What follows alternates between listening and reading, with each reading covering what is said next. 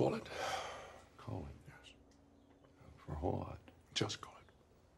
Welcome to episode 69 of Call It Friend of the podcast, where usually two friends watch two films decided by the flip of a coin. This week, myself, Andy J. Ritchie, and my co host Donna Katirnan instead watched Matt Reeves' The Batman. As always, the podcast contains spoilers for the film right from the start. Check out justwatch.com for streaming and rental options in your region. You can find us on Instagram at Call It Friend of Podcast. Drop us a line there with any feedback or recommendations. Peace.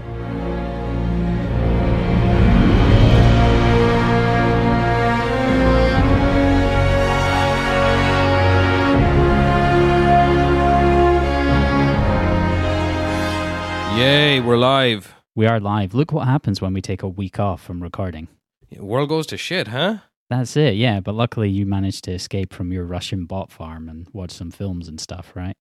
Uh, some films, yeah, but uh, very comfortable films. The French week kind of scared me a little bit. I think I needed. Yeah, to, I don't. I don't think. I don't think we're.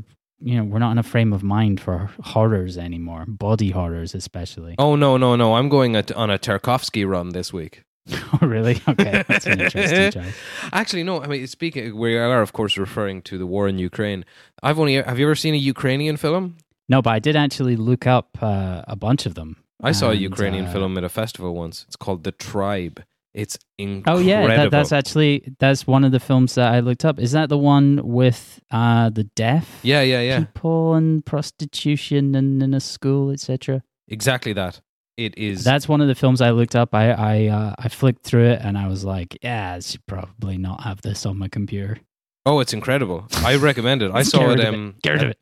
I think I, yeah, I think I reviewed it for Film Ireland back in the day, um, for the Jameson Irish Film Festival, and uh, yeah, yeah, it's. I thought it was incredible. I actually um have been trying to source a copy in my local blockbuster to maybe uh, give it a spin Oh, again. well, I have. I can. I have it. I can give you. Uh, I can send the DVD. oh, very uh, good. Over to over to Spain for you and put it in your hand.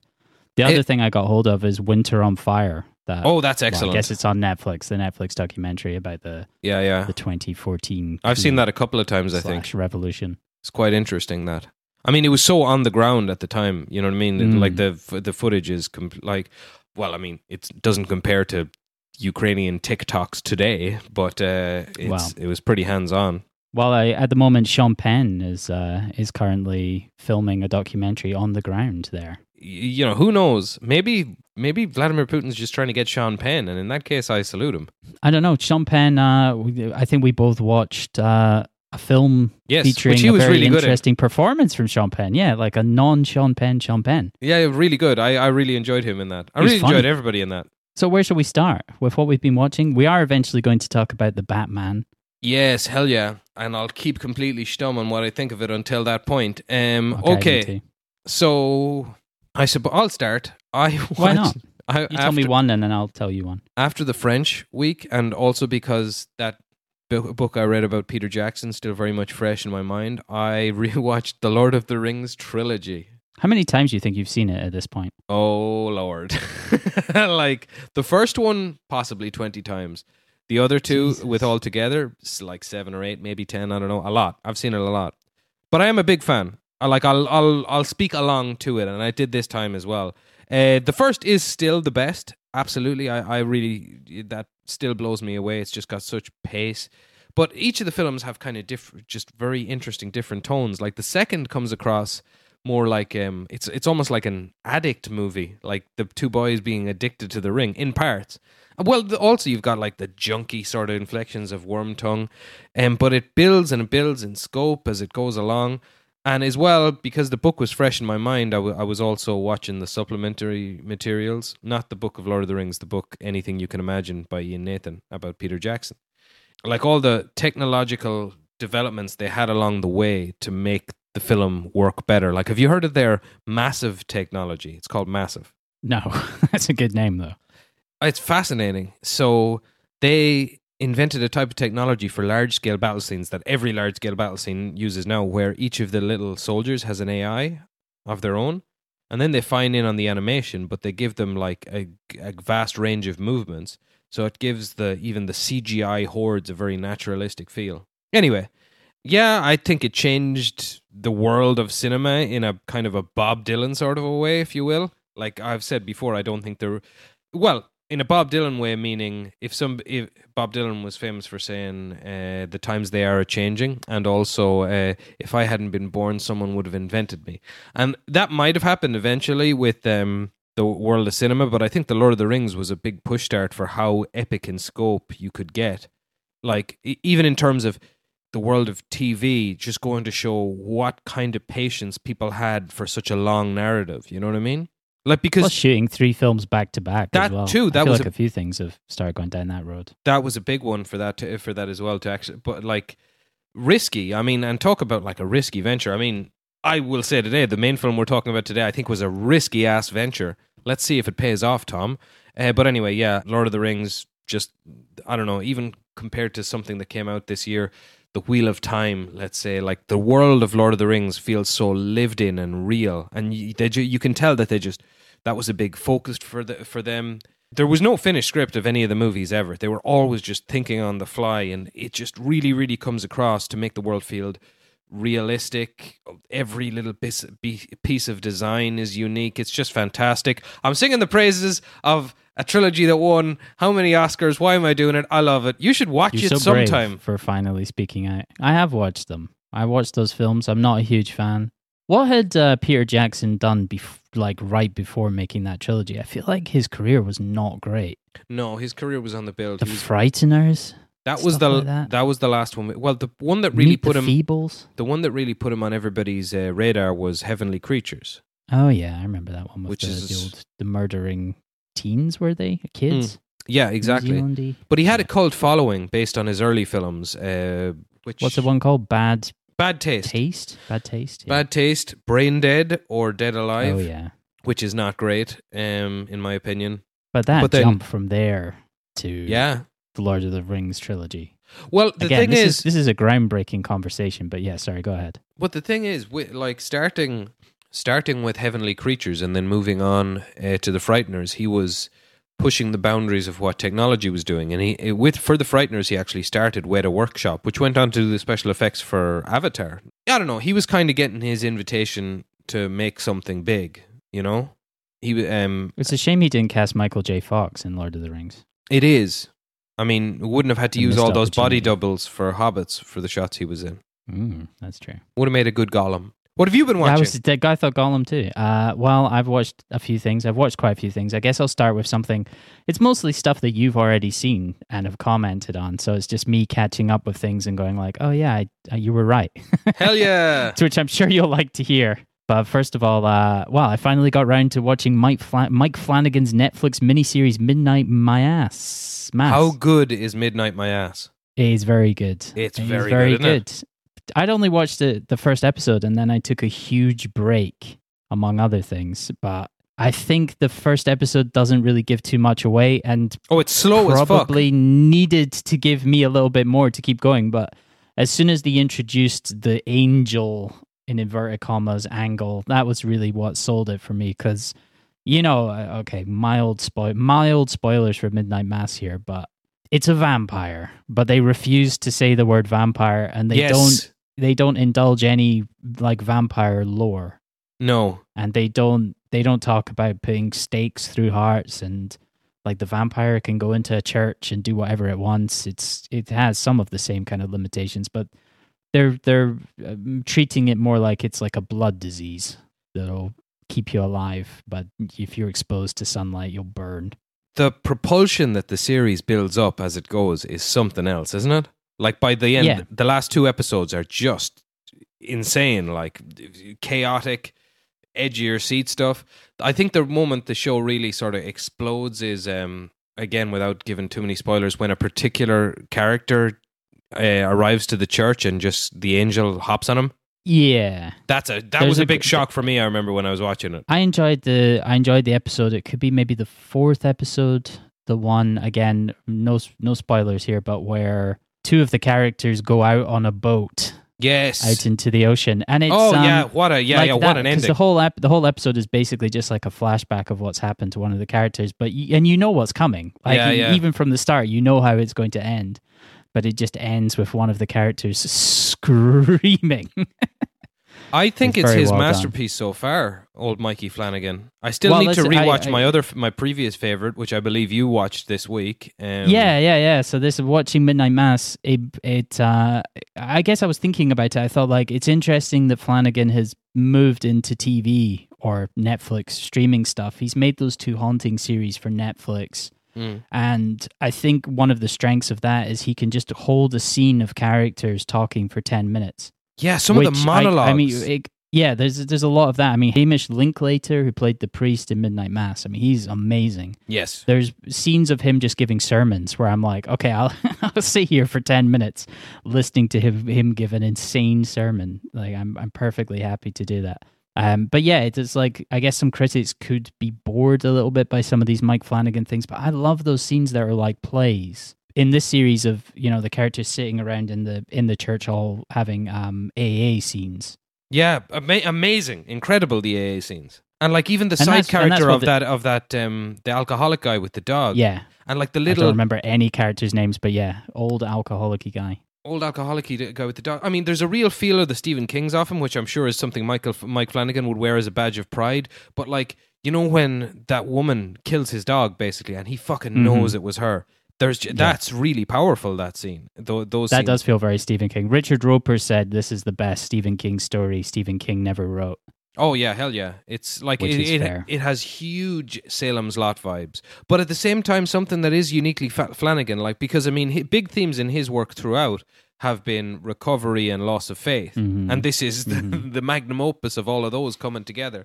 Um, I also think I think it's fair to say anybody who would say that this is boring, I mean, they. And it's not to say they're dumb, but they probably don't have a good attention span for, for good stuff. I would go as far as to say that because this isn't particularly arty. It just kind of No, asks another genre piece. Yeah, it asks a bit of um, emotional vulnerability of its audience, almost a little bit, because you do have to get into the characters. But it's for me that was effortless. Like I love his stuff. I love all the monologues. I I sure I was yeah I was vamping on about this show when when it came out. I'm glad you caught up with it. I'll definitely rewatch it. As I say, I mean, the first episode was a kind of slow introduction, and I had no idea where it was going. And I guess Still I should have scary. had more There's faith. a scary moment in it. Yeah, yeah, at the end. But I mean, I should have had more faith in Mike Flanagan because he's the goat, horror yeah. wise, as far as I'm concerned. And he's so yeah, working on another mini series right now, right?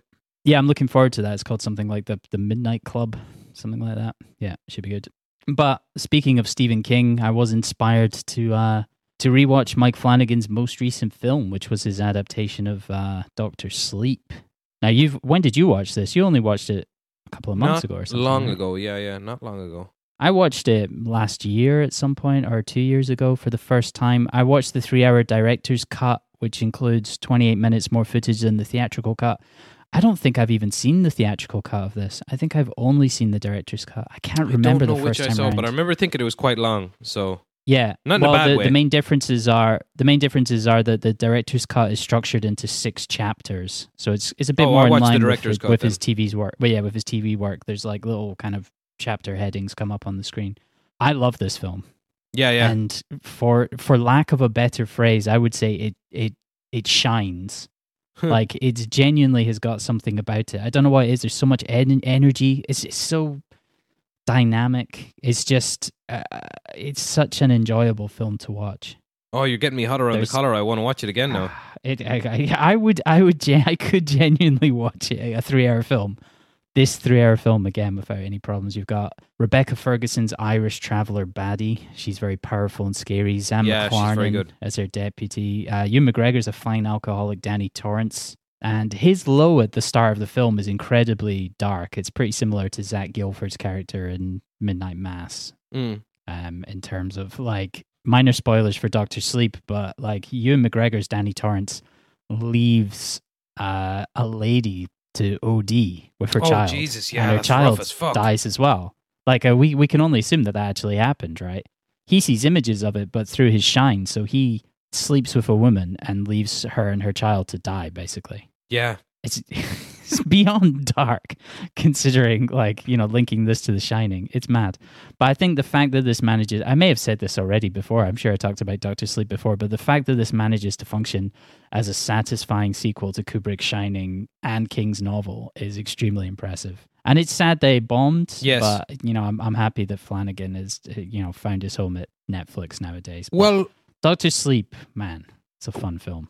Well, I don't know if you remember what actually got me to watch Doctor Sleep in the end was I reread the book of The Shining and I realized it's it's a book about alcoholism for sure, Mm. without a doubt, and um, that uh, in turn led me to the book of Doctor Sleep and eventually the film. And uh, yeah, How do you feel about the book of Doctor Sleep? Because I'd be in, intrigued to read it. Well, it's not as good as The Shining, but it is really good. But I just think The Shining's an, an amazing book. I think it's totally one hundred percent. What about Doctor Sleep book versus film?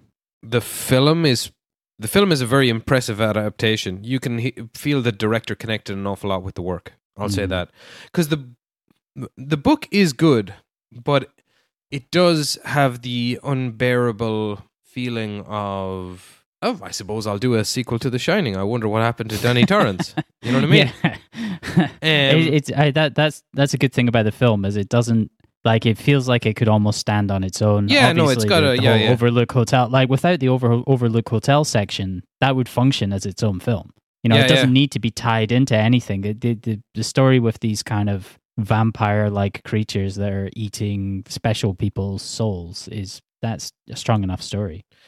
and like even though they use like some direct visual cues from the Kubrick film, Mm-hmm. it doesn't feel fan servicey or anything like that. Mhm. I don't know what Yeah. ha- what way he shot that to not get a like because I when I watched it anyway, it wasn't me going, "Oh look, there's the door." No, it was just it felt yeah, right. it was. I think it was fine as opposed to the the shining scene from uh, Ready Player One. That felt a little bit more fan servicey, but still enjoyable because it was it had been such a long time since anyone had done anything like that. No, I also watched again. Went into comfort viewing territory. I can speak these both in almost the same breath because they're very similar shows. I watched series three of Billions and se- series four of The West Wing. These are just like writers' shows where writers get to have their fun. Of the two, Were, were you? Were you? I mean, this you were rewatching The West Wing. Is this you watching Wing. Billions for the first time? yes. Okay. so billions like i enjoy it but it does this funny thing where every single character before they answer a question wants to tell a story you know the king of arabia like every single time you know what i mean? And that ju- feels very West Wing as well, though. No. uh, the west wing does it better. He's better with the rhythm of that kind of thing. Instead of like instead of having a feeling of this is a monologue. He'll make a monologue a two part dialogue. You know what i mean? Something like that i suppose is what i'm trying to say. But it, like i enjoy both a lot. I eat up tv like that. Um in season three of billions you've got no what am i going to try and explain the plot It's, for this it's is the just story billions. about. It's, It's a story about John and Steve Billion. it's Paul Giamatti the versus Damian Brothers. Lewis, the district of attorney, the district attorney of New York versus a hedge fund manager played by Damian Lewis. I don't know. They monologue. There's cigars. There's so much food. It's a real food centric show. Uh, the West Wing, and I mean, like I I remember, like so. I, I Which watched one's season four of The West Wing? season four was Sorkin's last season. Mm. Um, I, I and I remember it's about to get shit, so I'll put off season five for a while. but um, season uh, season four has Zoe Bartlet, uh, played by Elisabeth Moss, going out with um a French dude. Ma- Wow. Oh, it's been a long time, has it? Yeah, I can't believe that she. Yeah, it's like Elisabeth Moss was in it. Yeah, yeah. Elisabeth Moss is Zoe Bartlet, and um, it's very fu- it's funny because so it, it it ends in the final episode. Spoilers for the West Wing, guys. Sorry. In the in the final episode, she's graduating from college and she's there with uh, her French boyfriend, who of course we hate because we love her ex boyfriend Charlie, played by what's his name? I don't recall at all. Oh, I've in- seen all this, but it's been twenty years. Anyway, anyway. Who's Charlie? Which one's Charlie? He's played by the black dude who was in. oh uh, yeah, yeah, yeah, yeah. He's like the. uh He He's in the Down. security team. Is no? Is no, he's the Charlie? president's aide. Oh, okay. He's in. He's in Locked Down. Or is Yeah, he he like is, the yeah, guy that they have the video call with? yes, exactly. Uh, his name is Dule Hill. Dule Hill. Something him? like that. Yeah, yeah, yeah, Yeah. I think so. Anyway, as it's very funny because it's just they we are built up to hate the French guy, and they do not pull the punches on the French stereotypes. He's just such a wanker, And in the end of the series, he like uh, spikes her with half an ecstasy in a club, and she gets kidnapped by Islamic terrorists. It's a it's a riot. Yeah, it's- it's- And it's he's an totally to blame It's an and old school cheerleading. French ploy. Yeah, exactly. Um, one thing I'll I'll just say though, like for a writer, it must have just been like it's just such a perfect setup because it's a presidency. You don't really need too much plot for your characters because the outside world gives you your plot. You know what I mean? hmm You don't need to work out stuff. As a matter of fact, any of the plots with the characters, like any of their little love stories or anything like that, are always way less interesting than whatever Leo McGarrigle and fucking Jed Bartlet have to tussle out in the in the Oval Office. So yeah, I really did enjoy that. And uh, one more shout out to the Comfort TV. I also watched Louis Theroux's Forbidden America, his newest show. All three episodes. First about internet alt-right people, or just far right people, I would say. Uh, second about uh, gangster trap rap in Florida, and third about Me Too in like the porn industry. The second episode about the trap rappers in Florida is the best. Even though I'm not a big fan of trap rap, as a, and some of the songs that they portray as hits, the guys Isn't it just, just called Trap? I don't know. I'm an old man. I don't know that No, either. Yeah, yeah. I hope not. I hope I said it right. But anyway, Yeah, trap rap. That's a thing. there's like uh, this one guy. I mean, hi- his Glokk Nine, I think, is his name, and he actually does have a decent sort of a way with words. Not when he's talking, when he's rapping. When he's talking, he does not. None of them do. They're all like out of their minds on Xanax. It's quite sad, but then some of them are talented. And as Louis Theroux says, it's kind of a bit of a me. It's moving because it's a meaningful artistic expression of a horrible shit situation, and it is real. Because he like visits a bunch of people in prison. But the first one, the far right episode, man, god damn, you'd be ready to throw some shit at your TV. Such fucking assholes. But the main takeaway for me for the series is Louis Theroux's like he's not as amused at the state of the world anymore. He's very sad. he's a sad He's man. like 50 now. yeah, he doesn't find it so funny anymore. Well, I think he had to kind of apologize a little bit for letting Jimmy Savile off the hook. he took some he took some stick for that. He had to come out and say like, "Listen, I'm sorry I didn't Well, did you watch the follow up documentary? I yeah, I see I I I definitely watched it. I don't remember much about it except for him That was going like, fascinating. My apologies, folks. I could have stopped. It, to be fair, everything, all the bad stuff had already happened at that point. So I don't know if Jimmy Savile was still doing bad stuff right up to his death. Anyway, shout out Louis Theroux. Yes, I would recommend it if you're into uh, Louis docs. It's they're good. Yeah, I've I've watched a lot of things, but maybe, like you said, I was maybe more into it when there was a funny side to it. when it was a bit, it was a bit more lighthearted. I don't know if I want to watch like, uh don't know. The world's a dark place now, Donica. I enjoyed them, but legitimately, the first one uh, really rubbed me up the wrong way. Just these absolute cunts. Yeah, fair enough. Well, I, I've got just a few things to mention very, very briefly. I'm not going to say much about them. I finished a couple of things. Uh, I finished Peep Show season six to nine. I went a bit mad because I think I talked about season five and then I just steamrolled through the whole thing. Mm. And there's nothing more horrifying than realizing that you're I am the same age as Jeremy in the final episode. it's not good news. A lot of Jeremy's the time I forty in the final episode. Yeah, Uh, yeah, that he, he he has his birthday. Uh, or- You're doing better than Jeremy. Andy. Don't worry. I'm very close. very similar. Very similar life choices and uh, romance choices. I, Are you a gay Yeah, guy it's a- too? yeah, I think so. I was mostly just laughing. Like, as uh, that's the sad part about being the same age as them now is just laughing at the like recognition of certain things. It's oh no, oh no. But it was great. Obviously, it's amazing. I also finished Cobra Kai season four. A few twists and turns along the way. I really enjoyed it. Looking forward to season. I five. haven't watched Obviously, any of it yet. discussed I- This. I'm It's gonna mad. I'm gonna It's watch it. ridiculous. It is. It shouldn't work, but it, it does, and it's very fun. And then uh, I also got around to watching Mare of Easttown, which I think that was like Ah. a year ago now or something that that came out, more than a year maybe. What did you think which, of the ending? um, well, I would say overall I enjoyed the series. It's not something that's going to stick with me long term. I can see your Happy Valley comparisons. It does feel a bit ripped off of that. Winslet was outstanding.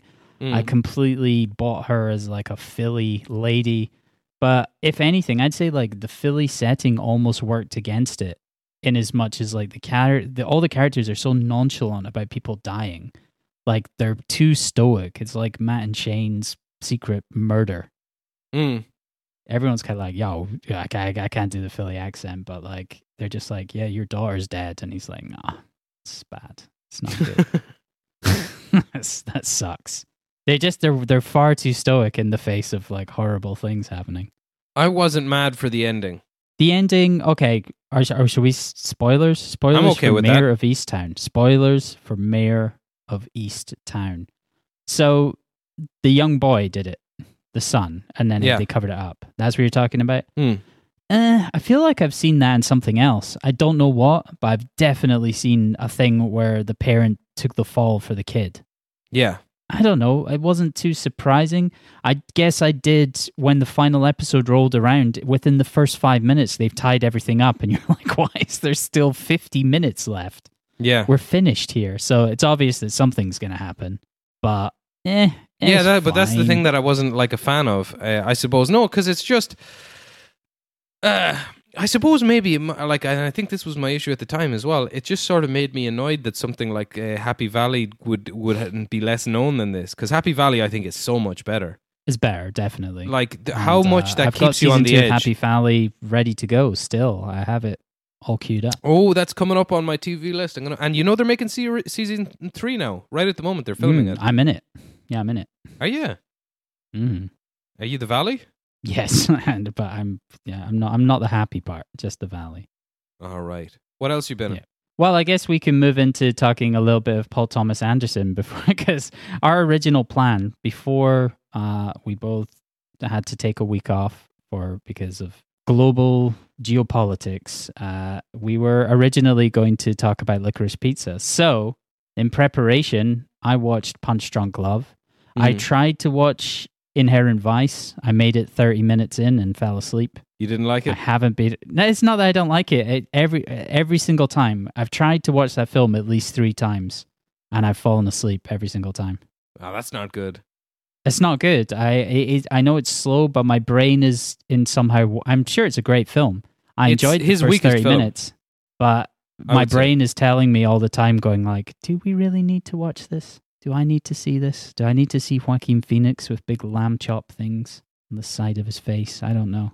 I would for real say it's his weakest film, and I do like it, but Well, I uh, well, what did you watch? Because I, I, I, like I said, I, I rewatched Punch Drunk Love. I watched can Punch Drunk Love as well. Briefly. god damn, Yeah. I thought it was Well, let's both talk about that. Isn't it? It's so much better than I remembered it was. Well, I've seen it a few times, and I know I've always loved it. It's just I think this is when what his career is now actually began with Punch Drunk Love. Yeah, definitely moving into, well, uh, more of a sort of character piece. Phantom Thread has a bit of that as well. Not like a huge first- overarching narrative. I think his first three films are like riffing on classic Hollywood stuff, and then Mm. I think his writing after that took a turn where.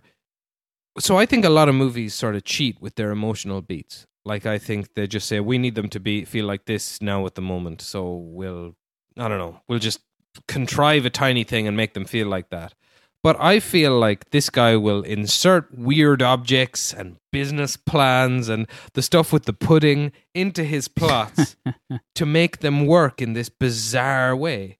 Like Paul Dano's religious character in um in There Will Be Blood Will Be because he needed an antagonist or like uh, the programming sections or the weird booze drink in the master. I think he just makes these beautiful weird contrivances that are like they're like it's almost like his films have a dream logic but they're very very grounded at the same time. Mhm. And I think that's Punch Drunk Love is when that really started. There's scenes in it that are terrifying. Like, you know, when the porno lady calls him back the next morning. Does it- that terrifies you because Terrifying. That's probably that's that's would be bad for you. You'd be like, uh, your- "Hey, mom, there's fear." a porno lady I wanked to on the phone. Can you talk to her That's for correct. a second?" That's your biggest fear is getting found out. I'd like it. I just like the attention. yeah, no, I would not like I that. I'd take a phone call from anyone. I thought Uh, I did, so much of the film like is just anxiety inducing of Barry being like bullied by his seven sisters, calling him a gay boy. there's the another contrivance. Like, of course, he has making- seven sisters. Yeah. Making fun of him for getting angry and smashing something when he Gay was boy. a kid. So then he he just picks up Oh, what is it he hilarious. picks up and smashes the windows with? Is it like a golf club or something? No, it, I don't know, but he kicks some of the windows He's- as well. Yeah, it's, it's yeah, yeah, yeah. amazing. He that smashes sequence. the windows in the house, and his sisters are just like, "What the fuck are you doing?" It's amazing weirdo. that little that little sequence because it, it kind of zooms out, uh, so you're just seeing the bay windows, and you're looking at the sisters, and they're all saying, "Oh, what a gay boy!" then all of a sudden, one of the windows smashes. Sandler's in shot, just kicking the shit out of them. It's hilarious. the scene that made me laugh in the film this uh, this time around the the most is um when he's walking away from what's her chops. Is it Emily Watson? Is that what she's called? Yeah, who looks beautiful in this film, like a Disney character, but uh, not like you know uh, that lady talking to God in the Lars von Trier film. That freaks me out. uh, breaking the waves. Breaking the waves. Is, is it that one? Yeah, that was Yeah. her her big breakthrough. Yeah. When he's walking away from her apartment for the first time, and he goes, uh, "Okay, and bye bye." And then when he's walking down the corridor, he's like, "Fucking bye, fucking bye, bye, fucking idiot." And the thing I loved so much about it, first of all, I think this is Adam Sandler's best performance. Sandler is great. Yeah, he's great. Um, and I like I I think Uncut Gems is amazing and everything, but I think this is better. I think he just accesses something here. That scene where you know somebody walks away from somebody having said something stupid. It's a cliche. It's been done so many Yeah. times, and it's a cliche because it's something people do in real life. But they always do it in this zany "How I Met Your Mother" bullshit way. Whereas s- the way like, "Oh God, I can't believe I said that" type of thing. yeah yeah or idiot idiot Sandler walking away from that, he's like, He's the most negative fucking, self-talk. like, fucking, yeah, yeah. Oh my, it's fucking brilliant. Um, it's another level. and or like another big laugh that I got in it was um, you know, you know when uh, Philip Seymour uh, so Philip Seymour so- Hoffman tries to have the last word. Yeah, yeah. He goes, "What did I say?" okay, wait, I can't remember. very good though, very funny, very joyful, um, very romantic. What a movie! You you got one hour of just Barry getting shit on the entire time, but that's what makes the the final thirty minutes so sweet, is because he finally sort of overcomes his problems, fights back against the world, and Mm. gets the dame. And then there's a there's that kind of iconic. There's a few uh like really really beautiful shots, but the the main one is like the poster for the film and the hotel Oh yeah, lobby of just the the two of them having an old smooch. embracing Yeah, yeah. while people are walking back and forth. It's a, a beautiful shot. Or you know the tracking shots in his warehouse when he's just Mm. and the music is Getting building the stress. around. Yeah. It's so as I say, it's like the, the anxiety that you get watching that is uh, it's hard. I just I had to I'd say the I music like, in that film is on one of a kind, isn't it? yeah yeah yeah it's great. Jon Brion's harmonium score. But yeah, I would say that that is the film that kind of introduced him to I mean where he is now in his career. I think he's basically just taken that type of film and built up his set of tools to the point and he's made a weird trippy western uh, odd post-war film, a Thomas Pynchon adaptation for fuck's sake, a weird sort of Victorian drama, but all of them have their little twists, you know, like the rel- religious zealotry in the in the we- in the western one, and he's got his deaf son and shit, you know, like the Scientology film in the post-war, Oh, yeah. blah blah blah blah blah, the mushrooms in Phantom Thread, until you get to uh, now Licorice Pizza, where he's built a coming of age romantic film around with lots of true stories and Hollywood lore built into the center of it that just works. Well, for me anyway, I would say this is very close to my favorite film of his now. I've seen it twice, Licorice Pizza, and I, I absolutely loved it. Where did you stand? I think it's the story of a vile pedophile grooming a 15 year old boy, and it's sickening. and anyone who likes it is Oh, Danny should be in Himes. jail. Nah, I thought it was, I thought it was good. I I'm surprised that you like it so much. I mean, it seems to be doing pe- really well in terms Mm. of critical response. People love it. I don't know. I just feel it's a bit lightweight for me. It feels like is a bit I feel lightweight. it's, another love letter to Hollywood type thing, which is fine. I get it. It's another Major like, Once Upon a Time in Hollywood vibes 70s, off it. nostalgia. Yeah, yeah, yeah.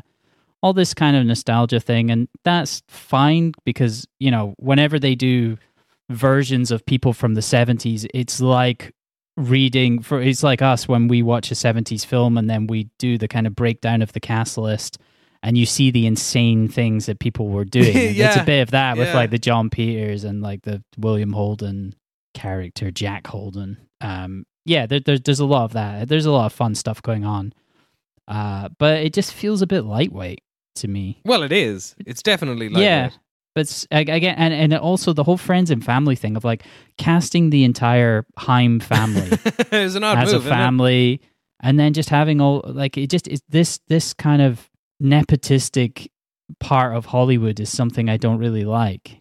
What did you think of the guy who speaks to his Japanese wife in a funny accent? I I, I fucking pissed myself laughing. I had to stop the film. I was laughing too much. I, I've seen that. I've seen that being. I've seen that being smashed in terms of people going like that's yeah, it's racist. racist. Yeah, yeah, yeah. It's not the joke is it's not a racist joke. It, obviously, it's making fun of this guy, this He's an- character from the 1970s who's a fucking idiot. He's an idiot. Yeah, yeah, yeah. And it's very yeah, funny. Like he he thinks that that's how he's supposed to speak to a Japanese person, and they speak fluent Japanese. Like the the the women are giving Mm. like like I can you know I I lived there for two years. My level is my you know I, I'm not very good at the language, but like what they're saying is like relevant to the conversation. But they, he's just he obviously just has no idea what they're saying and is just making some shit up. it's based on a real thing as well. That's the you That's, see. So, do you know much about the inspiration uh, for the film? just that it was like a, it was like the first Japanese restaurant in LA in the 60s or 70s or whatever. No, but I mean in general the inspiration for the film, like where it comes from. Yeah, yeah. What's the guy's name? Um, Gary Globerman, I'm gonna say. Goat, goat, goats, goatsman, goat, goatberg, goat. Uh, Uh, yeah, yeah, yeah. So he was like, he did all that stuff. He installed a waterbed for Jon Peters. He, yeah. yeah, he he opened his uh, pinball palace and all this kind of thing. Yeah, yeah, yeah. But the anecdote about the guy who would speak to his Japanese wife like that is from him as well. Nice. That's another one. Respect. Very good interview with uh, Paul Thomas Anderson about the film on the Bill Simmons show.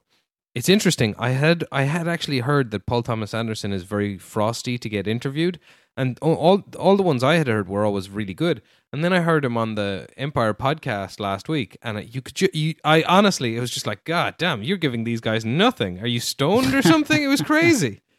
I Um, just can't be bothered. yeah, no, it couldn't be fucked. Exactly. Like, which Does he I even respect. have to like No. advertise his films at this doesn't. point? It isn't, they're not even trying to make money particularly. Yeah, he's been touch and go when it comes to making money. Phantom Thread made a lot of money. Mm. I know that. But that's there will be uh, blood Daniel made a lot of money. also Daniel Day Lewis. The Master and Inherent Vice lost money, as far as I know. What did you think of uh, Cooper Hoffman? Um, I thought he was great. He uh it's funny because he's he's got his dad's mannerisms at times, but with like a softer edge. He he looks like he can tap into some of that that rage as well. He just he doesn't really get a chance in this film, but you get the sense that there's something going on. I thought everybody was great, but more so than the established actors. I thought the two leads were really, really great. Um, Yeah. and just They're wholesome solid. and believable, and you really, you really root for them. Um, Mhm. you believe their sort of love story. I also thought big shout out to Josh or Benny Safdie, uh, who I thought That was Benny Safdie. who I he thought was creeps me out. He's got a he does have a creepy He's got face. a weird face. He looks like a doll. Well, I can never get over him going the full retard in Good Time. You see, which he does, doesn't he? That character. I haven't seen Good Time. Oh, I right, still well. haven't seen it. Yeah. Anyway, Robert uh, Orpat's Batman, uh, Orbats, uh, forces his um, special needs brother to help him rob a bank. Um, it's a really interesting film. It's kind of it's what they were on their way to making with uh, Uncut Gems, that kind of frenetic pace. But anyway, his inclusion in the story and that like that as a setup for you know when she realizes he's a gay guy. Spoilers for Licorice Pizza.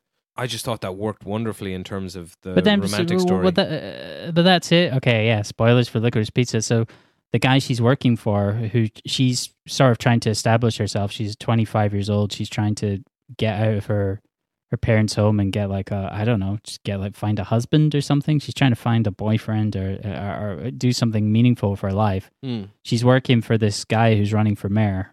Who she thinks that he's into her. Turns out he's gay, so she goes back, runs back to the 15 year old boy she'd been grooming. N- There's more to that's it than that. that's that. true love. No, that's that's it. There's more to it There's than that. nothing more to it than that. No, because she kind of recognizes that the guy is sort of pedophile turned down by gay man goes back to grooming. That's it. Yeah, that's the thesis That, that's the, the, headline I read. I read that headline in the That's what and Daily but- Mail. Sean Penn had to double check that was the script's thesis before signing on. And just to be clear, you, you're pro grooming. This is a pro grooming movie, right? Okay, Yeah. I'm in. Shout out Sean Penn. Shout out Bradley Cooper. Bradley Cooper. good. Bradley, Bradley Cooper's Cooper is worth Jon talking about in this. Jon He's Peters. he's doing something i- insane in this, like, Yeah. and it's not over the top. Fun. It's right. No. It's like it's playing an o- a famously over the top man on the Yeah. level. Like he seems like a real crazy person, which I appreciated because it's so easy with performances like that to go over the top. But I don't think he does. I think he seems really on edge. Do you remember what his first line is to uh, Gary Valentine? No, something you have a big penis? Probably. Yeah. How big's your penis? it's hilarious. Yeah, and I really appreciated that for a scene as well, where she has to um, reverse down the hill in the truck that Yeah. has no gas, and then when she gets down to the bottom she of like it, did all the training and practice right, yeah, yeah. herself and did it herself. Fair play, Alana Haim and her her truck maneuvers. and um, yeah, and then when she gets down, when they get down to the bottom of the hill, she sees from a distance Yeah. the boys playing around with the petrol tank like it's their cock, and she has a real "What am I doing with my life?" moment. That's I, I think that's like so unfair because I don't think rock? that's that's not yeah that's not a fifteen year old boy thing to put the petrol thing in between your legs and pretend it's a cock. I'd be doing that. I'd do that today. I just think that's that's just a solid bit. There's nothing. There's nothing to be because one guy's bending over. Yeah. If you've got a, a like a kind of petrol thing, of, yeah, exactly. There you go. Donica's m- using a bottle as a uh, a stand-in for a penis. It's a And classic. Yeah, of course. it's a classic bit. that. Take my wife, Yeah, please. exactly. This is like uh, the start of Happy Gilmore. Adam Sandler does that in all of his jobs. You remember that? He's like, first I worked as yeah, a, yeah, it's very good. a janitor, and he's got like the the brush. That's fine. And he was thirty or something in that film. It's all fine. Mm. Don't don't overthink it, Alana Haim.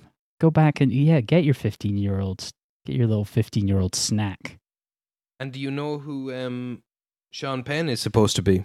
Yeah, William Holden. He's William Holden, yeah. Which I had never heard Mm. any stories about William Holden being a wild man.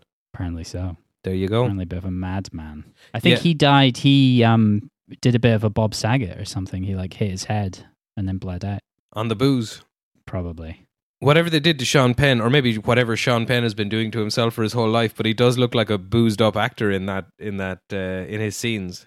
Like he, He, looks, also spoke like his, his his his tone of voice was way lower than Mm. normal. I was kind of surprised he didn't. I thought he did a full really good screaming. William Holden Mm. impression, to be honest. I really liked He's him in the film. I really liked I like the the, film. score. I like the score. Another Jonny Greenwood uh, score. Not much to it. There's like a repeated motif with a Joanna Newsom style harp piece. There's not a huge amount to it. Obviously, all the music in the film is of the time period, which is nice. Yeah, you like it more than me. I would. My final word is it's a fine film. A fine film. a fine film. Okay. But but does it have a caped crusader in it? No. What did you think of Matt Reeves, the Batman? Go. Is it would this film would this film be enough to convince the leadership of Russia to s- cease their invasion? Because this was pulled in Russia, Was not it? being released there. Yeah. Do you think it's good enough to convince Vladimir Putin to withdraw troops? I'm gonna make it do a bit of prejudice here. I'm gonna imagine the Russians have similar movie tastes to the Chinese. In which case, I think no, Mm. they're not fucked with this. Interesting. I want to like this more than I do. Huh.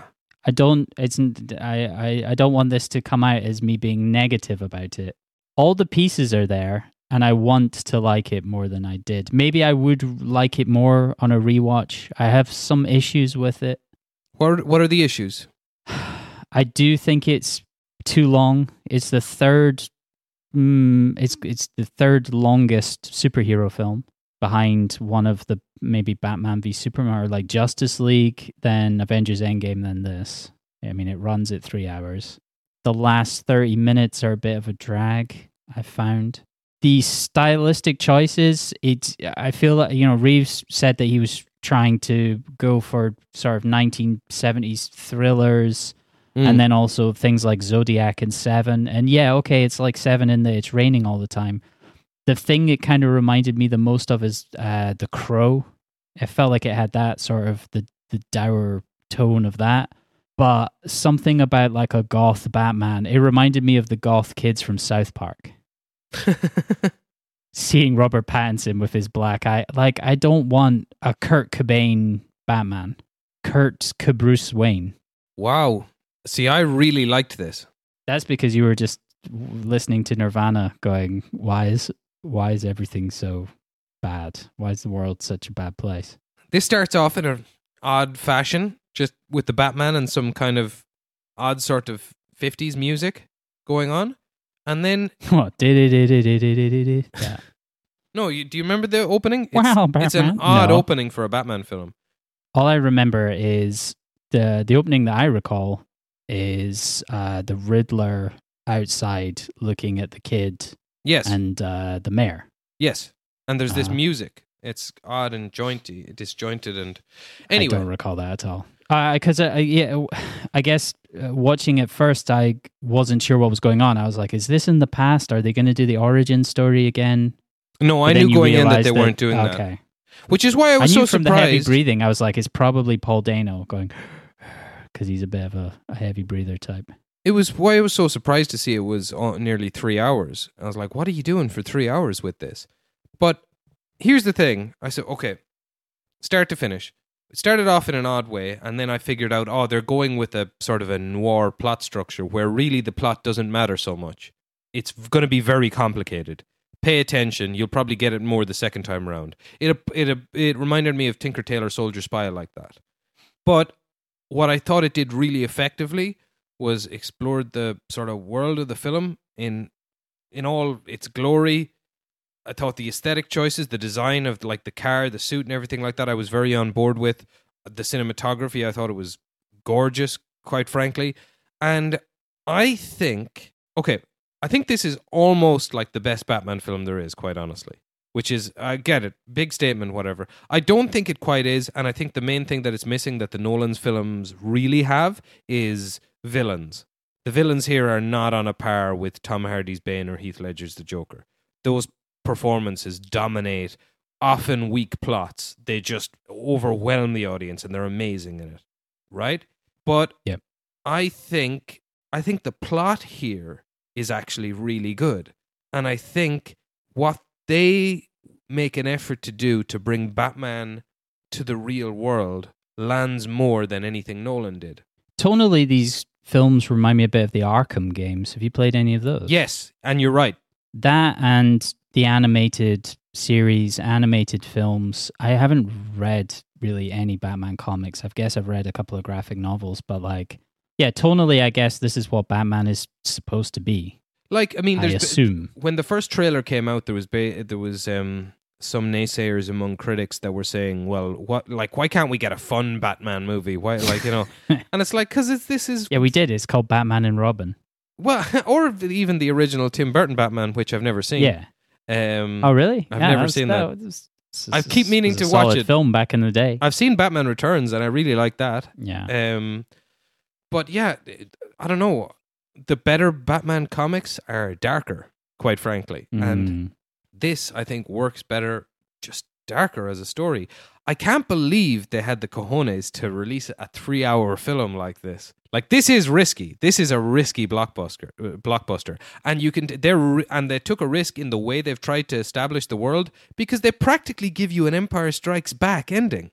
Like in what way? the Riddler's plan Spoilers for the succeeds. Batman, but yeah, I guess that's true. But then everything seemed fairly positive at the end, though, right? much like at the end of Empire Strikes. Back. But at the same time, it Is put, it? it, Han it- Solo's in fucking carbonite or whatever. yeah, but I don't know. It, well, fair enough. Han Solo in Carbonite is not good. But it, it, what I'm saying is, it puts the characters on the back foot going into the final fight. Let's say, right?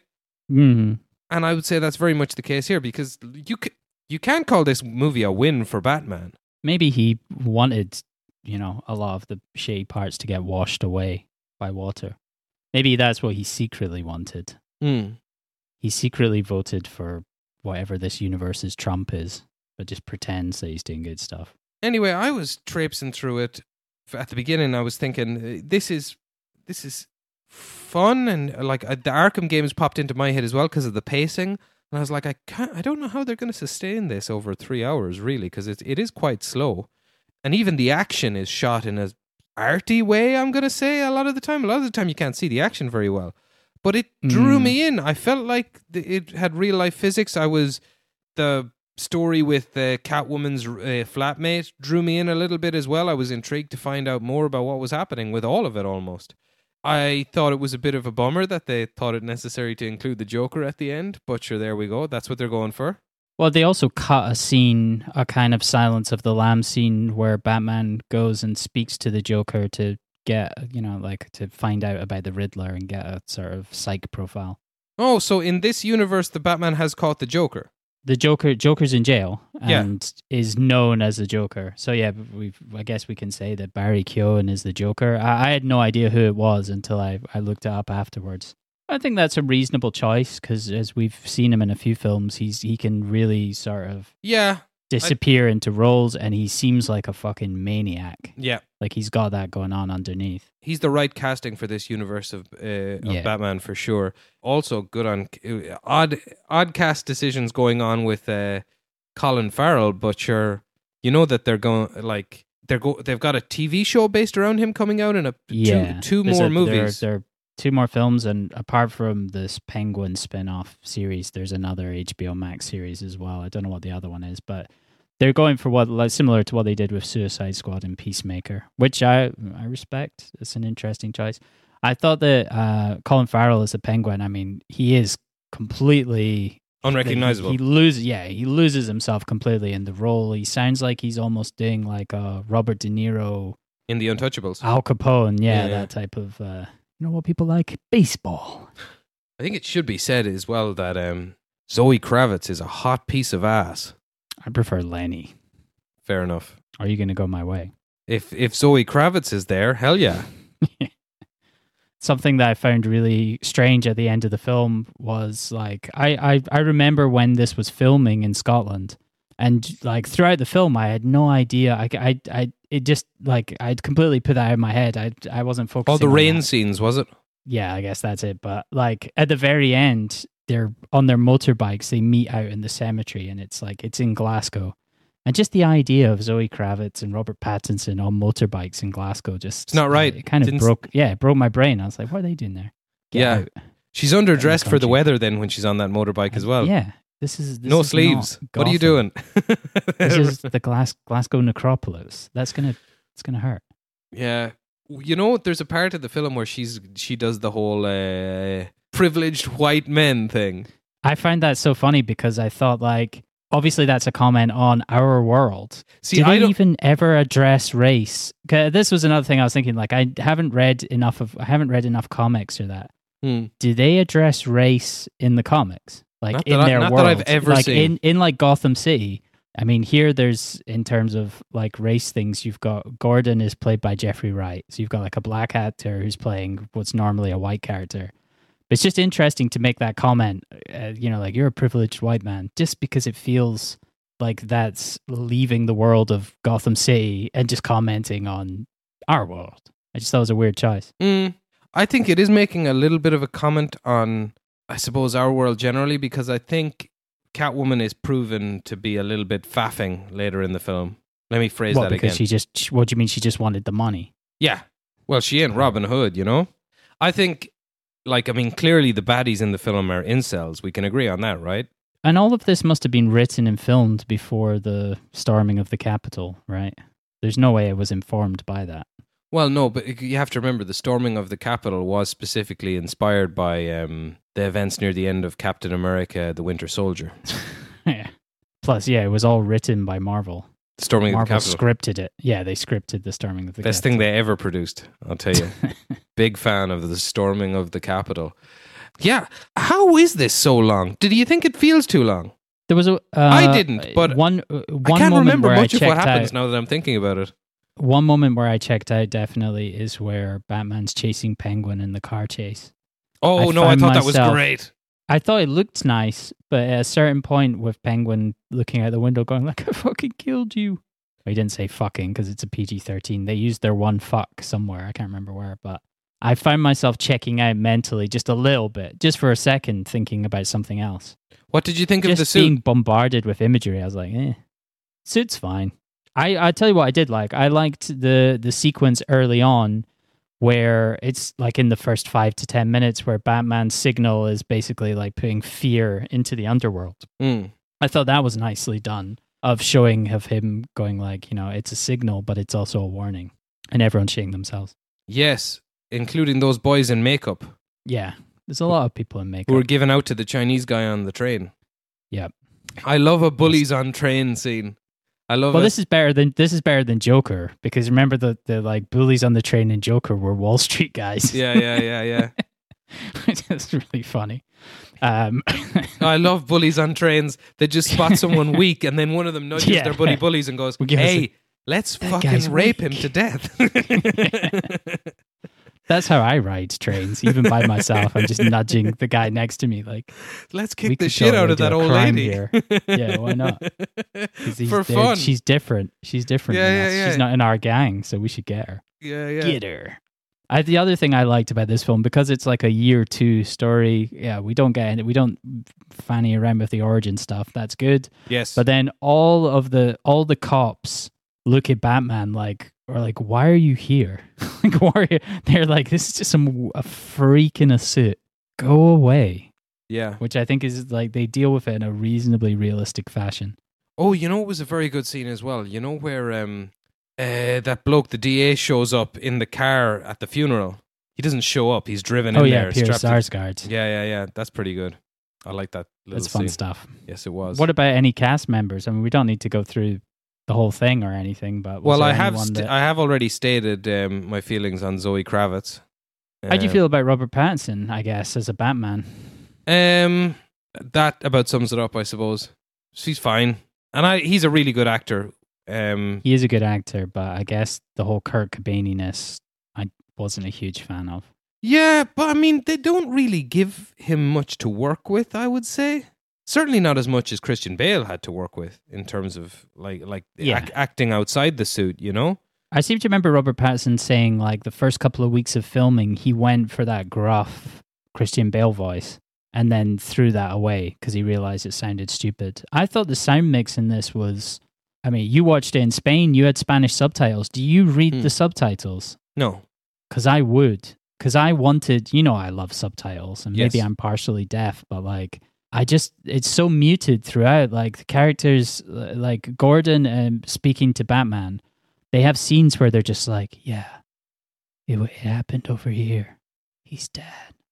They're like whispering to each other. I find that like that sort of pissed me off. I think I'll like it more when I've got headphones on and subtitles. Would you It's watch not this that again? I missed anything. It's just that I was straining. Yeah, I'll chunk it. I'll I'll, I'll carve out a, a three hour chunk of my life. I want to watch it again. Like if I didn't have, you know, a I'm not going to watch it in the cinema again. I'll watch it when it comes to uh, Russian streaming. I'll watch it when the Russian people get the chance to see it. I'll go over there specifically Yeah. for the premiere.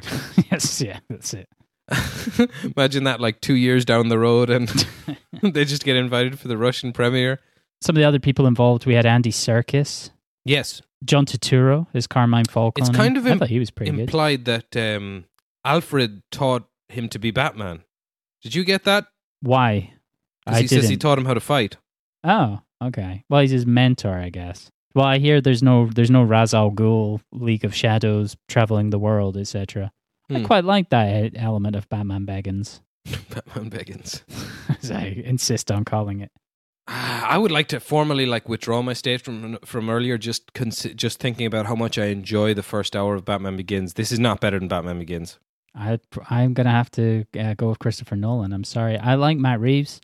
In terms of Matt Reeves' films, he's basically. I mean, he also he did some shite before Cloverfield, but Cloverfield is where it really begins in 2008. So And Cloverfield he made is great. Cloverfield. Yeah, I, I'm a big fan of Cloverfield. He made Cloverfield. Then was his Let the Right One In remake, Let Me In, in 2010. Then he took over the Apes trilogy with the second film Dawn in 2014, and then War for Planet of the Apes in 2017. So this is his fifth film. Both great. On Metacritic ranking, this is f- this comes fourth. So War for the Planet of the Apes is top. Then Dawn and Let Me In are tied.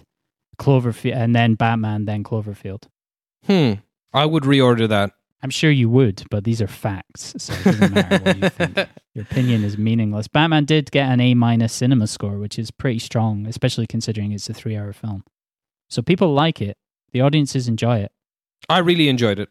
Like I had a great, great time watching it. One of those like it kind of got me in the first twenty minutes, and even when there were like, okay, what was the first scene where Catwoman gives Batman a smooch? I felt was just very superfluous, and it was a long enough scene as well. Where do they kiss? On top of a building, you know how people do. Oh, Oh, do you know what was a great sequence? The um, wingsuit sequence. Everything like that feels a lot more grounded. It's interesting that you know Nolan's one is supposed to be the grounded Batman because in Mm. this, yeah, he flies, he jumps off of a building in what looks like a real wingsuit, like the kind that you would see in YouTube videos of people smashing into bridges and turning into a red mist like that. And he flies down in his wingsuit, and then what? He fucks into a big car. And yeah, yeah, it's class. rolling It's along. awesome. he Oh, doesn't it. even do it properly. Like he doesn't. He doesn't get away with it. He gets. He gets uh, absolutely smashed as well. I mean, what what everybody is asking in every other nerdy interview in the world is, what did you think of the car? As I've covered in various other things, I, I don't do not care. I'm not- I don't like cars. I like I like trains. I'm the I'm the train type of You want a bat autistic, train? not car autistic. The bat Yeah, train. where's the bat train? that could be slightly It's like, oh, impractical. fuck no, my why not have a bat train? Ma'am, I'm gonna be I'm gonna be 30 minutes late for uh, home. Why? Oh, the bat train is coming in. I got yeah. I'm gonna miss mine. Yeah. You just have to lure the baddies onto the train tracks, somewhere near the train tracks all the time, into a station. Yeah, I don't like cars. No. It, did, it it doesn't it didn't do anything for me. I thought it was Alright. fine. When last time I was in LA, last time I was in LA, show off. Uh, I went to uh, I went on. I guess I went on the Warner Brothers studio tour, and I saw a bunch of I saw a bunch of Batmobiles. And And, and, you, uh, and you said this does nothing for me. Can you show me something else? I, went up to. Excuse me, to Tour the Guide. I, am not a fan. Yeah. That's exactly right. That's what I said. I said, um, a car, really? I really It's is. I mean, are we 2017. still So it's 2019. I don't need a car. Yeah. We've moved beyond that. It's funny How how fucking internet? it's like because I have uh, when was it last? Oh yeah, when the Wheel of Time series was coming out, I would routinely just hop into the Reddit groups just to like because I find people's like attachment to properties very funny. For me, honestly, it can be good or bad. I don't really care about whether you respect the original material. Truthfully, Yeah. it wouldn't bother me. Yeah. If somebody makes a change to a book that I've read, which I feel like it would have been better sticking the other way, I'll say that. But like, uh, like for example, I don't like the adaptation of the Green Mile much because it's exactly the same as the fucking book. I like people to move around, stuff around a bit, but watching people wail about like the fact that they didn't have um, thatch roofs in the two rivers sequences in the Wheel of Time, I just I find that sort of shit hilarious. So I almost want to check out what the because like how attached people are to Batmobiles and Batsuits is very funny. That's funny. I yeah, I I it's never I've never cared about that. They could do whatever they want. It could be like Batman Forever. Could go full Val Kilmer, or it can be whatever. It can be this. I don't care. It could be go Christopher Nolan. I don't mind. You can have the fucking Batmobile look like a tank, whatever. This looked more like a car, at least. Yeah. But then we also saw the Batmobile in uh, Licorice Pizza. Go I don't know if you noticed it when um, Cooper Hoffman's character. I can't even think what the what the leads. are Gary Valentine. when yeah when when Gary goes to sell waterbeds Mm. at whatever it is I don't know if it's like a school thing like a, a gym Mm. someone drives past in the the the old like Adam West one Oh, I didn't notice that. there you go Thank you. You know, apparently the sequel uh, to this is setting up Hush as a villain oh right, I've read that comic. I haven't I don't really know what that means It's good. nice he's in some of the games but like I'm not familiar at all with him really as a as a villain I think Hush might be something related to Robin. The other thing supposedly that I heard is um in the the final fight sequence in in this film uh when he's up on top of the big I want to say chandelier. It's not chandelier. when he's up on top of like all- the big With all the incels the and their guns. Yeah, when he's fighting School incels up on shooters unite!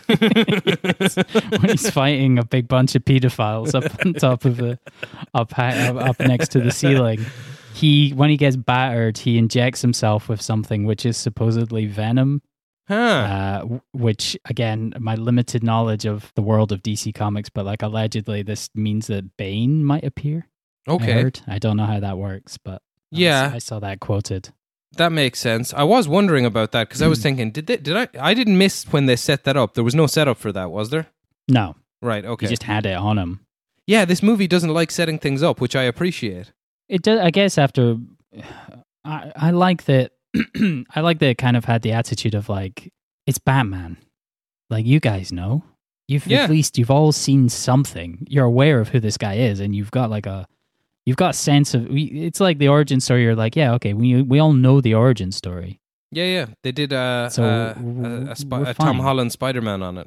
Yeah, which is good because I, I think it this film does treat the audience with like a bit of respect in terms of going like, okay, we're gonna make some demands on you. The demand that you need to have a basic knowledge of Batman. In the so now, I was at a packed screening last night, and uh, everybody seemed to be getting along really well with it. There was a few whoops and claps and stuff near the end of the film, and for the last ten minutes, and I literally had to put my hand up in front of my face. There was a lady who just whipped out the phone and went on Instagram, right? Respect. And she was there. a lot. It's, it was kind of like for me, it was like, and I saw I saw the couple afterwards because I have hate in my heart, so I wanted to see their fucking faces, uh, and it was like, you know, a good looking lady with like you know a good looking Mhm. dude, and the dude had you know he was clearly, but he clearly had the look on him like oh he really loved the film, and I was kind of thinking to myself, man. It was your I should respo- be his boyfriend. Is that what you were thinking? Why is he not with me? I was thinking, man, it was your responsibility to tell your bird to get off Instagram, and you didn't do that. That's right. You need to take ownership of your partner. You you're you're you're their owner. I am like, you're responsible for their socialization. You uh, let them off the leash, and this is what happens. dude, Happens. I am like a a harsh 1950s schoolmistress about phones with Belen if we're in the cinema together. I think that I don't care. I think I'm Well- not going to try to get anyone to do anything. It's their choice. They Oh, want to watch off, something Andy. great. If they don't, that's their choice. But but I would be annoyed. I, I would. It's distracting, No, like. still it, yeah, okay. I would say like, don't do it in my eye line. And if you're going to do it in the sight line of someone behind you, then well, then then it's their responsibility to crack down, or it's our own individual responsibility to think about others. Mhm. so what should I have done? Should I have just gone up and tapped her and just say, "Can you not?" you should have gone and kissed the boyfriend. Obviously, Ah, right. Fuck. you should yes. have done what you wanted to do. That's the whole reason you brought this up. No, I brought it up because it really irked me. Because it's such a dark film as well. So the fucking screen was just. Ugh. You should have said, "Guys, can you turn the lights up a little?" Or asked her to put her to to shine her this the the, the light from her phone screen Or she could the- just the leave. I've left films before if I found them boring. Have you? Yes, I have. What have you Uh, left? I have. Back when I had a Cineworld card a few years ago, I went. I walked out of a film which, if when people saw me walking out, it probably looked really bad because it was like a sort of almost like a Black Lives Matter film. I don't even know what it's called, but it was a surprise screening, and within the first five minutes, I walked out in what looked like the most racist walkout in the world. White guy gets up and goes like, "It's Fuck a black this." story." but I watched the first five minutes and I couldn't handle it. Uh, I've no idea what it's called. It's uh, I what's that black. Is it called The Hate film. You Give? That's the one. That's exactly what it was. I made it through the first five minutes before walking out. But also, I didn't know what I was going to see. It was a it was a like surprise screening. Did you get your money back? It didn't cost me anything, Oh, that's which good. is another good thing. I didn't have anything invested. Did you get your time back? a bad way. I did. Yeah, I clawed those minutes back Sweet. All right. and added them to my Justin Timberlake in time watch. Uh, that's a shit film, isn't it? I haven't actually seen it. Oh, I just have. like It's not to- good. I like to reference things. I don't really know what they are. Um, Mhm. Do you want to go through the plot on this? Good luck, by the way. No, I think we already have. I Ah, think right. we've I think we've said enough of the plot. Are there any other moments? Let's just think. Let's have a look. Uh, the Iceberg Lounge, yeah. Carmine Falcone, Falcone, yeah. The whole thing of like uh, corruption and stuff, yeah. Fine. Like, let the me lady just was say in the again. trunk. Why was the lady? Why was the lady in the her corpse in the trunk? Who killed her? Penguin. That was the it was the cop who killed her, right? Yes, that's right. yeah, right. I do need to watch this again and with subtitles. It was the cop who's played by an Irish actor who was formerly a character on Irish TV called Rats from the Flats. True story. I, I, it's not really a surprise to me that they cast Irish people as all the villains. That makes sense. yeah. It's accurate. Wait, Paul Dano isn't Irish. It's close enough. What is Paul Dano? Who knows? Where's he from? I mean, He's the son of Gladys and Paul A. Dano, a financial advisor. It's true. that answers He's my question. to he's, he's married to Zoe Kazan. yes, I know. They look a bit similar, don't they? They do. They do look like the male and female versions. Who is uh, Zoe Kravitz married to? Uh, Lenny Kravitz. He's married to her dad. God damn, though, she is- She was married. Uh, she was married to Karl Glusman, who had a lead role in Gaspar Noé's controversial pornographic drama Love, and appeared in The Neon Demon and Nocturnal Animals. But they got divorced in 2021. Just saying. Heyo! There- There is a chance. All you need to do now is you divorce your wife and stalk Zoe Kravitz. Maybe you can befriend Lenny. Look, I don't want to marry her. I just don't want her to be with anybody else's. That's fair. That's a perfect. I think it is fair. Reasonable position. got to start a harem. But yeah, she Mm. is a beautiful She lady, also isn't she? briefly dated Ezra Miller and was in a relationship with Penn Badgley. That's like a he's like a thing. He exists. Who's Ezra Miller he's got, again? He's got hair. Ezra Miller's uh, Kevin. We need to talk about Kevin. Oh, and the Flash also. Yeah, I I think she had a hard time uh, dating him because like he used to shit his pants and she had to rub his nose in it, which is rough. That's a reference to real life, folks. That actually happened. All right, and how old is she? she's just, welcome to the Zoe Kravitz podcast. Uh, she's 33. So That's Ke- in your wheelhouse. You got there's this. you got shot. Kevin dated a, a super hot lady, uh, four years his senior. Have you got his age? Yeah, Do I just got- know Ezra Miller's age? Or you No, I just googled him here I see. because I hate him so much. Nah, he's all right. well, this is this is the way of it now. This is it. It's like licorice pizza. This is what the world is. It's young men Pete Davidson. older ladies. Pete Davidson. That's right. Yeah. This is where we are. This is where we find ourselves. It's all going to be boys dating women. That's what the Batman's really about. That's how I understood it. yeah, totally. But who's the woman? He's waiting to find his woman. It'll be Poison Ivy. Yes, and uh, that will be Uma Thurman. Do you know? I'd love to see. back. You know this like realistic bent on Batman. I'd love to see them attempt like somebody like fucking Mister Freeze or Mudman or some or or Killer Croc just for the crack. Well, to be fair with Penguin, they did make him like he doesn't live in a zoo or anything. He's just a bit of a he's got a bit of a weird face. That's Mm. his thing.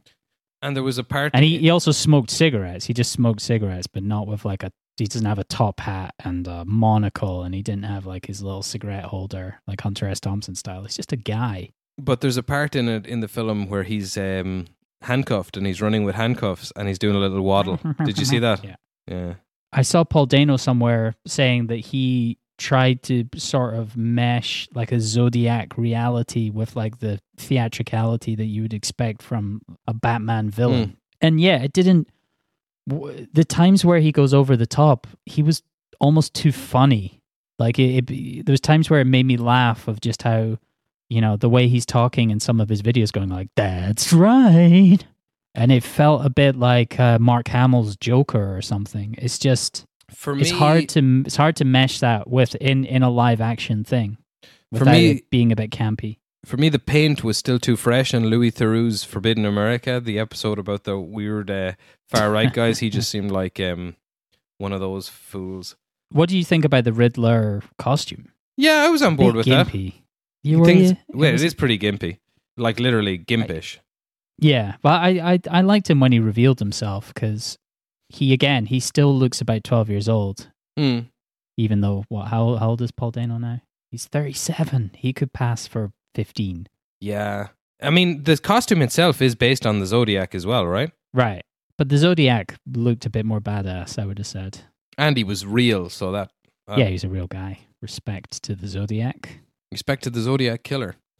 yes, I mean not for his work, just for his attire For the movie that was based on him, I mean, at least something Yes. good came out of it. You know what I mean? hmm You see, that's the like the age old things we wrestle with. And whereas people might give out about something goofy like Batman, we could say, well, at least Batman isn't making money off real life tragedy. anyone.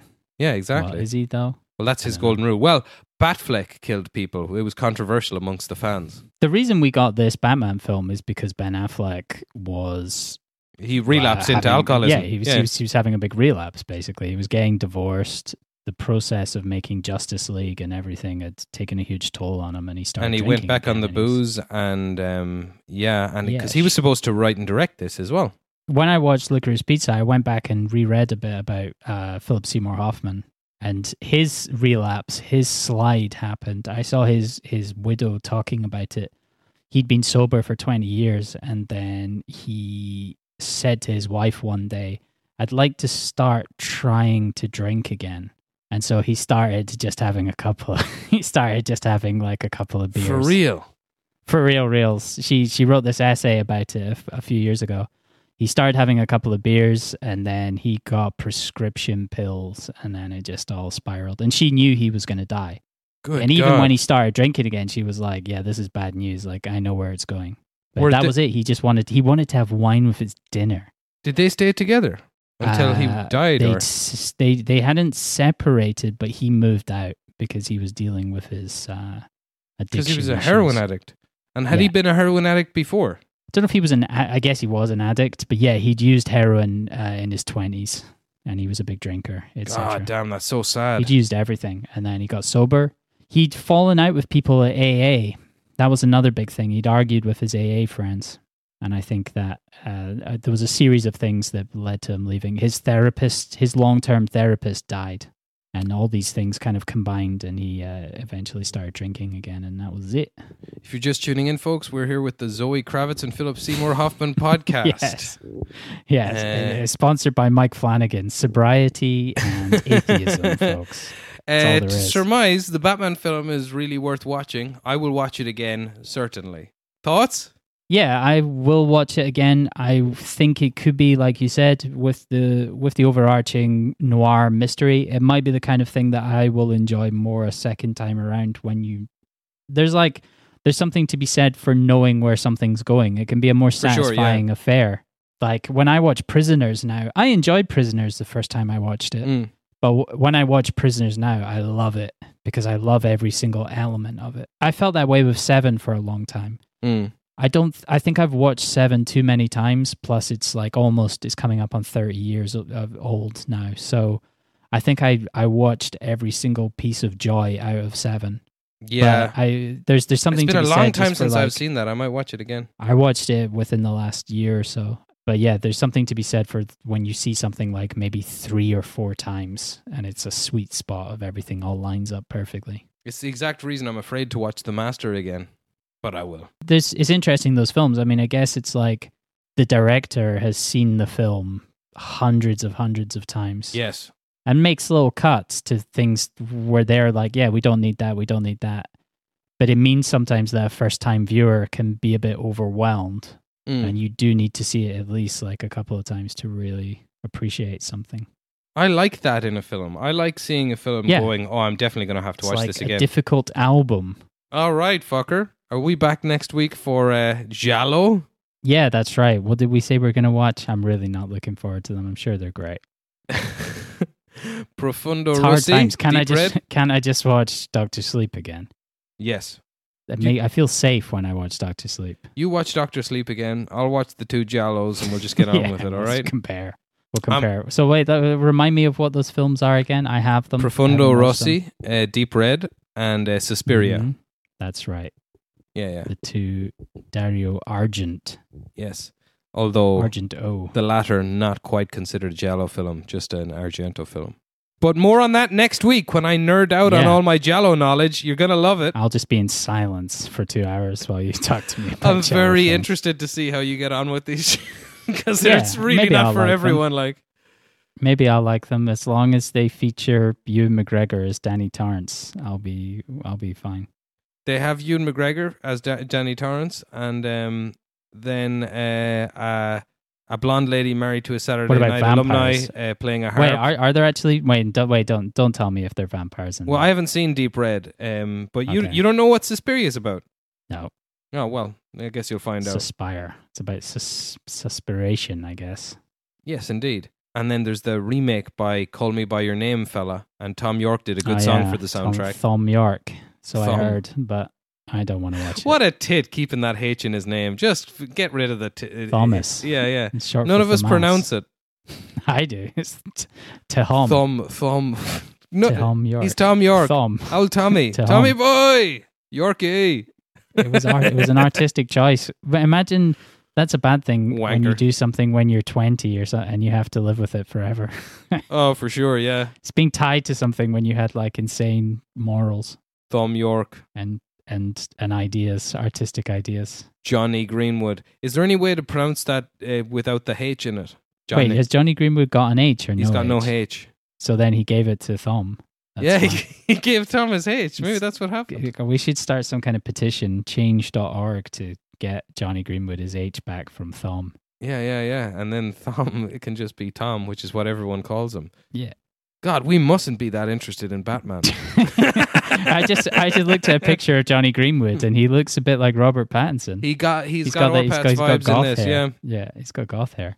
Yeah. Uh, who? Uh, Explains a lot. what rock musician would, do you think would be a good fit to p- to play Batman? Probably Mick Jagger.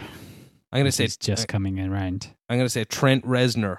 Trent Reznor is a good choice. Uh, that's that's that would be he should be in the Crow if they make. I think are they making another Crow? I They were trying Reznor to for ages with um, what's his I'll name? do it. Cor- Corin Get me in Hardy. there. Corin Hardy. I should be in the Crow. I could do that. You'd be a good crow, I think. Yeah, I would be a good Crow. I mean, you'd be like no, you'd be one of the guys can't that, rain that all kill the time. kill the, kill the girlfriend. I would be. I'd be. I'd be Michael Massee. I would kill Brandon Lee. That's I've what I never would do. seen that movie. I've never For seen The real. Crow. You haven't watched The Crow? Come No. on, it's it's like it's just like the Batman except shorter. Just like how the the word Not crow interested. is shorter than Batman by two letters. And on that bombshell, Bye. bye Bye. bye.